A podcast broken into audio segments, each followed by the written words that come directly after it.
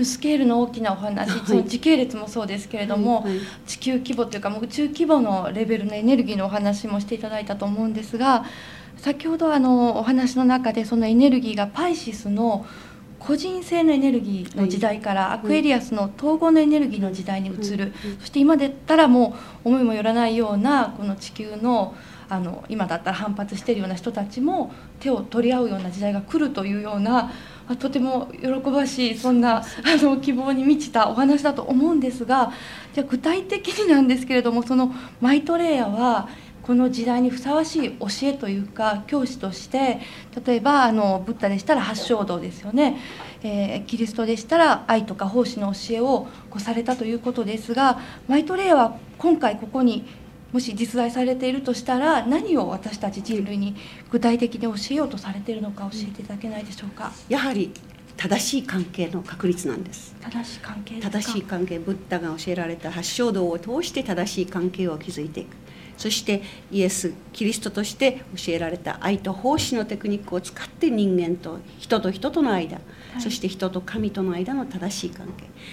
しかしこの何千年もの間実行されていません、うん私たち人類がね、はい、それをさらにこの人間と人間との関係人間と動植物体との正しい関係、はい、そして人と神との間の正しい関係これを築いていくことをまず今回もマイトレイヤーは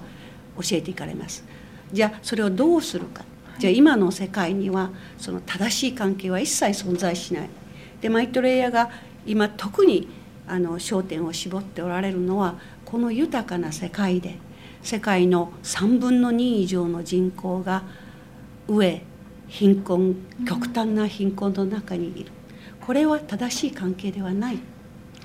資源を分かち合いなさい。分かち合うということは非常に聖なることで私たちにとって分かち合いの本当の意味が分かっていない。分かち合いというのは自分がこうたくさん持っててその余分の分をこうあの持ってない人に分けてあげるんではなくてこの人類の意識がさらに向上すると自分の家族の一員である。例えば自分の家族の中で、まあ、お父さんが給料をもらってくる。そして食事を一緒にする時に家族のお父さんとお兄さんたちだけがうんと分取って他の家族の何人もがほとんどもう何にもなくて上、はい、そういうことはやりませんよね。ですから私たちの意識が自分あるいは自分の周りからさらに広がって自分の住むその共同コミュニティ町国そしてさらに地球というところへの意識が広がった時にはこの地球の人類の3分の2以上が飢えて死んでいる。しかも私たちは贅沢三昧もどんどん勝手に食料でも何でも余ったり捨てたりしています、はい、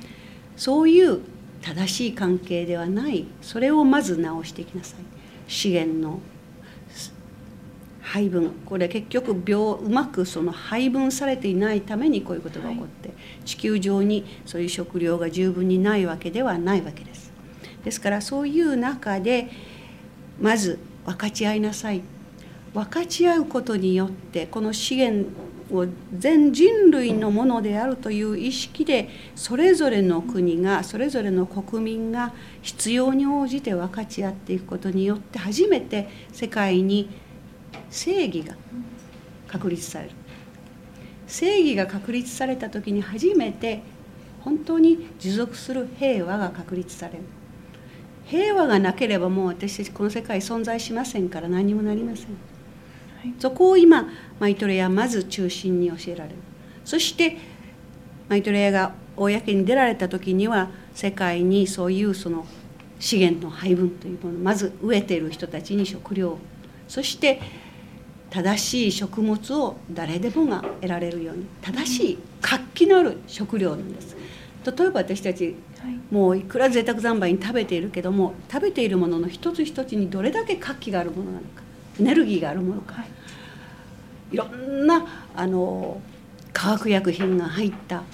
ものをいつも食べてるわけですから抵抗力も少なくなりいろんな病気にもかかっていく。正しい食物を食べなさい。そして住居住む場所そして健康そして教育これが一般的普遍的なものであるようにと。そうなって初めてマイトレイヤはそのその過程の中ででもですがさらに人間にその最西端の教え私たちの生まれ変わりの法則がある。そしてカルマの法則がある。このことを教えられる。そしてそのなぜ自分が今こういう状況にあるのかというその原因と結果の法則ですね。これを抜けるこの枠にはみ出る人はどんな人間でも一人もいない。一人一人が自分が行った行為行った思いそれが今の人生このカルマの法則というものをマイトレイヤは人類にしっかりと教えられる、はい、それによって人類はもう死を死ぬということを恐れることがなくなってそして今生きているじゃあ自分がここであるいは自分の兄弟家族何とも言えないほどもう嫌だと思われる知人それぞれがお互いにそのカルカルマを反映しそして私たちがそのカルマを解消していく手立てになるわけです、はい、肉体を持ってるからそれが可能なんです肉体を捨てた魂あるいはその霊の存在になると波動と波動の同士が集まりますから同じような波動を持った霊だけが集まりますところが肉体の場合には非常に高度に進化した人も非常にまだまだ先のいや歩み出した人もいろいろ混じっているので学びがありその進化も早くできる。学びがあるから進化が進むと考えるんですね、はい、そうそうそう。経験が進化なんです経験することによってそれを自分が気づいていくことによって、はい、一つ一つブッダの教えじゃないけれどもとらわれを話していく。マイトレイヤの今回の教えの中心は単純なんです。3つなんです、はい、心に正直でありなさい。それから正気と私はその生きたる木と木なんですけどもいわゆるエネルギーその私たちの存在を支えていくそういうエネルギー気それに誠実でありなさい。そして無執着でありなさい。この3つなんです。ところがそれは非常に単純な教えなんですけれども奥が深いんですね。で例えば心に正直でありなさいという場合でも私たちは私は正直よと思ってるけども、はい、自分自身が気が付いていない。その心の奥深くにあるそういうものに気が付いていないのであるいは自分は正直だと思ってるけど。そうじゃなくてもっとさらに深いんですけどもまず初歩の段階から始めるならば、自分が言うことと自分が行うことと自分が心に思うことを一直線にしなさい。まずそこから始めなさい。そうするとじゃあ私は正直だから自分の思ってることを何でも言うと。そうすると人を傷つけることになります無害でなければならない。ということは思いを変えていかなくちゃならないんです。一直線にするために。はそして思いを変えて言葉を変えて行動を変えていく。そして一直線にしていく。正規に誠実ということは長年付き合ってきた本当の親友ともう、まあ、日本語の言い方は腹を割って話すとかハートからハートへ直接に誠実に話すことのそういうコミュニケーションそういう交わり方のできる存在になりなさい。そしてしかもとらわれをつまりこういう肉体人間が私という存在だというような執着を話しなさい。無執着でありなさい。この3つなんですよ。なるほど。はい、今のお話を伺ってあの、まあ、大きくはですね今の地球の現状を見た上でこういうことが今の人類に必要だというようなお話が一つ。それからあの人間の関係性ですか？そういったものをこうどういうふうにあのやっていくかというかそのための生き方の方法っていうんでしょうか？その大きく2つの教えというかあのマイトレアからのメッセージというかそういうものがあるような気がしたんですがそういうふうに理解してよろしいでしょうか、はい、もちろんそれが確立された後にさらにまだありますよ。はい、あのイニシエーションのあの、はい、紹介とかそれからあの新しい神秘の新しい世界宗教の確立とかそういうものがありますけれどもこの場合もいわゆる今私たちが考えるような宗教ではないんです。全人類の世界宗教ということで祈願文呼びかけという例えば今あの伝道瞑想という魔法師の瞑想がありますけどもそこで使われている呼びかけ祈願文つまりエネルギー神のエネルギーに対して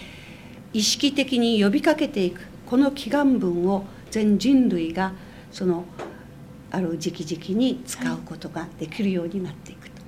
いうそういうところまで先があってそしてさらに次の啓示が与えられます。はい、ですから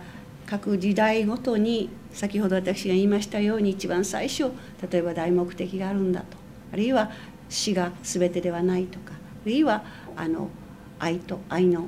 教えとか。例えばキリストが初めて2,000年前に神は愛であると。その時まで愛というあの概念を持った神のあの概念は全然紹介されなかったんです。で次々にやりますから次の啓示は何か私たちはまだ分かりません。そういうものを抱えてマイトレイは次の2,000年間おられます。